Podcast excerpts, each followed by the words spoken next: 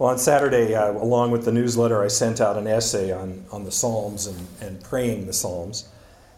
And the Psalms, uh, I think for me at this stage in my life and ministry, have become kind of the glue that holds everything together in uh, the practice of the walk, the way of following Jesus. And so it's not strange that uh, pretty much in between uh, series on Paul's letters or the prophets or one of the gospels or whatever it might be, I usually default to doing something in the Psalms because they are just a rich part of of my own practices uh, relative to the faith. And so I, I just want to take these four weeks before I head out on vacation and talk about four different Psalms. And I don't know why I put these together. I think it has to do with the mention of trees, but we'll see as all that proceeds. And uh, we're going to be looking at Psalm 1 today and Psalms 50, 51, and 52. Now, there's a sequential order there, but Psalm 1 is like the Sesame Street song, one of these things is not like the other. Uh, so, uh,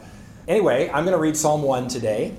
It is the psalm that gets it all going. It is the first entry in this prayer book that is not specifically a prayer, but something that gets us ready to pray.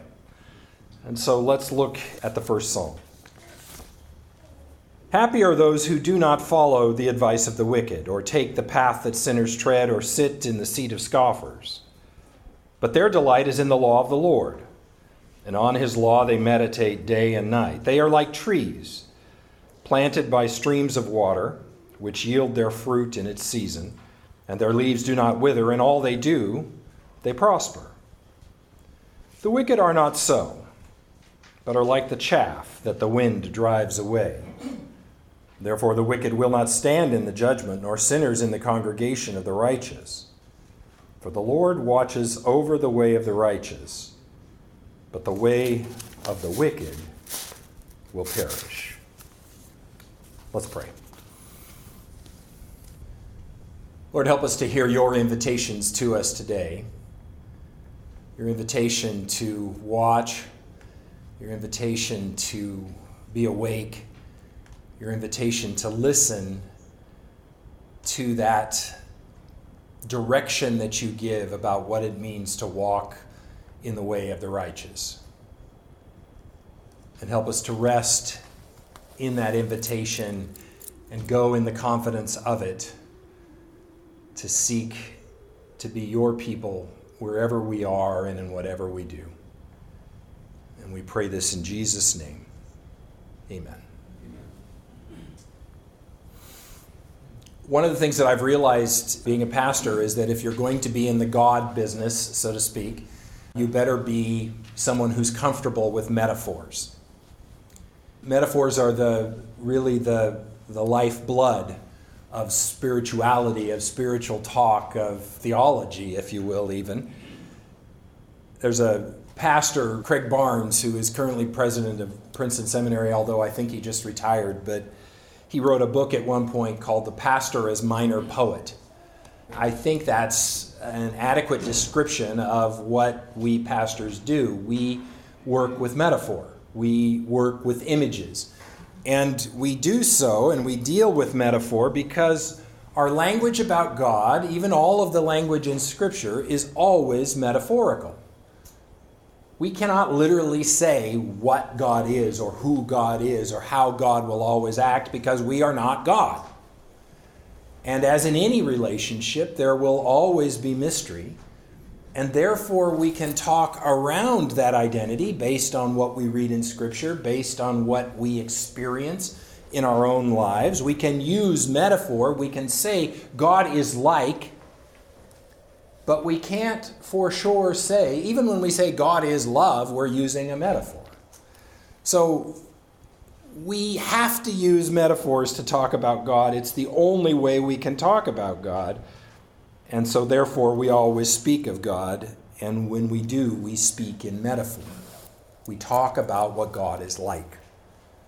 And the same is really true of our spiritual lives as well.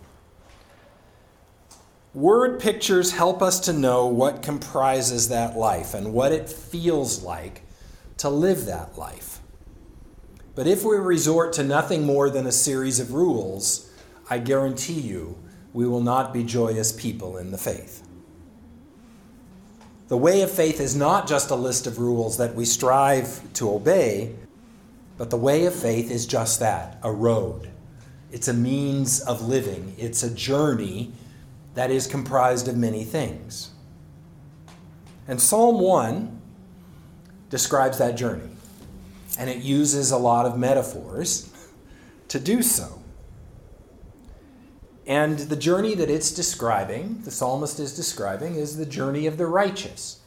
The journey of the one who is literally in right relationship with God. The life of one who's in that right relationship and what that relationship looks like and feels like. But also, Psalm 1 is about what being disconnected from that relationship looks like and feels like. So let me just spend some time talking about metaphors this morning in Psalm 1. The first one the psalmist uses is the way, or the road, or the path of righteousness. That righteousness is about being on a particular road, is the way he paints the picture. And it's a path defined, as this psalmist tells the story, it's a path defined by Torah. Torah is literally the first five books of the Bible, but Torah is more generally the law of God. Torah, like most Hebrew nouns, comes initially from a verb. And the verb from which Torah comes is yara, which is to throw something so it hits its mark, like a javelin. You throw it and you're, you're trying to aim it in a particular direction. And so Torah is God's word aimed at us. God's word hitting its mark. It, it, it hits the target of the human condition and brings God into that human condition. It defines the path, if you will. It marks out the path on which we were created to walk. And it's also words on which we meditate and in which we delight. These are not just words that we memorize and, and put in a dictionary in our head and have meanings for. These are words that we meditate on. Literally, meditate, ruminate, chew, eat, there's so many references in the scriptures about eating the book and not literally chewing on the pages, but hovering over it and, and allowing ourselves to savor those words. We eat the words, we, we savor them, and in doing so, that transforms us. That becomes a part of us. That empowers us to walk in this way of relationship with God. And that's what the psalmist is talking about. And that leads us to the second metaphor that he uses for this way of righteousness. He says it's like being like a tree planted by a stream of water. To live the light, righteous life is about being rooted in what nourishes us. The tree that's referred to here, the tree planted by streams of living water, literally is the tree probably that was the tree planted by the canals of Babylon. Because the, the Hebrew suggests that it's talking about a transplanted tree. And if you know anything about the history of ancient Babylon, there's one big river that runs near it or through it. And what they did was cut canals from that river to make the whole area verdant, to make it green, to distribute that water. It was, you know, quite a wonder of the ancient world. And when the Hebrew people went to Babylon in exile, you remember the 137th Psalm, by the waters of Babylon, there we sat down and wept. We wept when we remembered Zion. There we hung our harps on the trees, the willows, by the waters there. Well, those willows were planted because they could be planted because of the canals. So, this is very much a reference to the exile, that time where the Hebrew people, or many of the leaders, were taken into captivity in Babylon, and, and quite frankly, most of the Psalms were generated during this period. It shows you what adversity can do to, for creativity. Uh, pretty wonderful things, actually. So the Psalms are written in exile in Babylon, the city of canals that are cut to expand the flow of water, and yet they're still in Babylon. They're still in that place they don't want to be, with the people they don't want to be with, and not happy and unable to sing. And here the psalmist says, You know, walking righteously is about contemplating one of those willow trees. Think about how that tree had to be transplanted to a place and how it is nourished in that place. And let those trees of Babylon teach you something, in other words, that it's possible to thrive even in this place that you don't want to be, with people you don't want to be with, because there is water there and you can flourish. It's possible to be faithful in a place where you're surrounded by faithlessness, is what this psalm is saying. And then comes the third metaphor that I want to mention here, and that's the opposite of this transplanted tree rooted by the canal. The opposite of that transplanted tree rooted by the canal is the chaff that's blown by the wind. It puts a clear choice before us. You can mirror that tree that's planted by the water, or you can be uprooted and be blown around. You can move toward what roots you in God, even in this godless place, or you can keep your harps hung on the willows and just mourn the fact that it's not like it should be. And it makes me think of another metaphor, one that's entirely unrelated to Scripture, but is deeply rooted in our own traditions in Celtic and Northern European spirituality that's pre Christian, quite frankly, and that's that of the walking tree. You wonder where the title of the sermon comes from? That's where it comes from, from pagan mythology. but I think this psalm is talking in some ways about a walking tree, a tree that understands it needs to move toward where it will find life and sinks its roots down in there. It's both things. It's a tree on the way looking for the place of God, and a tree deeply rooted in what seems not to be that place, but actually is that place. J.R.R. Tolkien has the Ents, the, the walking trees, in, in his Lord of the Rings trilogy. These sentient beings who can choose where to root themselves, who can walk forward and walk on the way and find the stream in order to put their roots down in a nourishing, well watered soil. And I think the righteous life is like one of those walking trees. The walking tree that can follow a path to the place where we can put down roots and find water, and find it sometimes even in the most unlikely of places. One of the books that has helped me out immeasurably with the Psalms is Eugene Peterson's book, Answering God. The subtitle is The Psalms as Tools for Prayer. And one of the things that he says in, in the second chapter of this book, and I, I want to make this available to you, in some ways you'll see that all preaching is ultimately plagiarism. And so I want to quote my source here.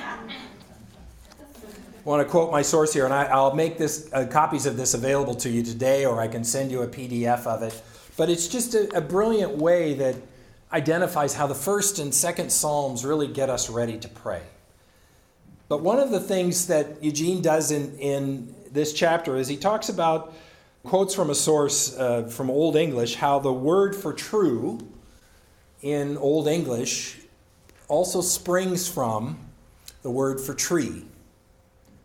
That the contemplation of the tree tells us a truth. It allows us to put our roots down deep into truth and have a deeply rooted life. And the psalm is essentially saying the same thing. In this place where nothing makes sense, in this place where you feel uprooted and disconnected, look for and contemplate the tree, the deeply rooted idea, the, the true. Because the tree thrives even in this unlikely place. So look for and contemplate the tree, and that will take you into an awareness of a degree of truth and a deeper truth about the presence of God. It's an understatement to say that we are living in a time and a situation when we feel uprooted. It's a world not unlike Babylon a world that frustrates us, and a world that makes us fearful, and a world that makes us angry. We're living in such a time, but even though we may think that prayer is primarily and only about the cry, Get me the hell out of here, it's actually about something far more significant than that. It's not, God, lift me out of this mess, even though the Psalms give us plenty of examples of praying that prayer.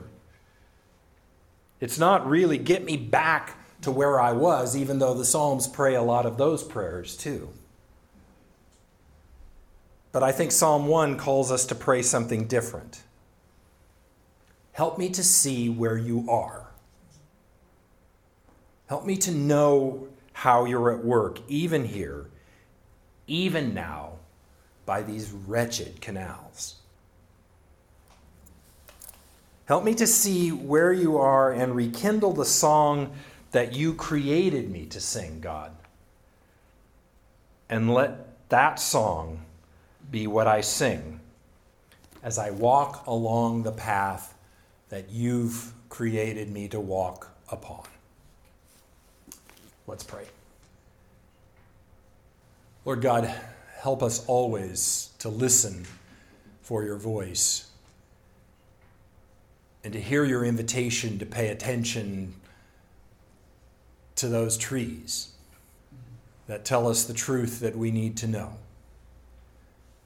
The truth that you are with us always, irrespective of where we are, even to the end of the age. And help us to go in the confidence of that truth, that promise of presence and accompaniment, and empower us to reflect your light and love wherever we are. For we pray in Jesus' name. Amen.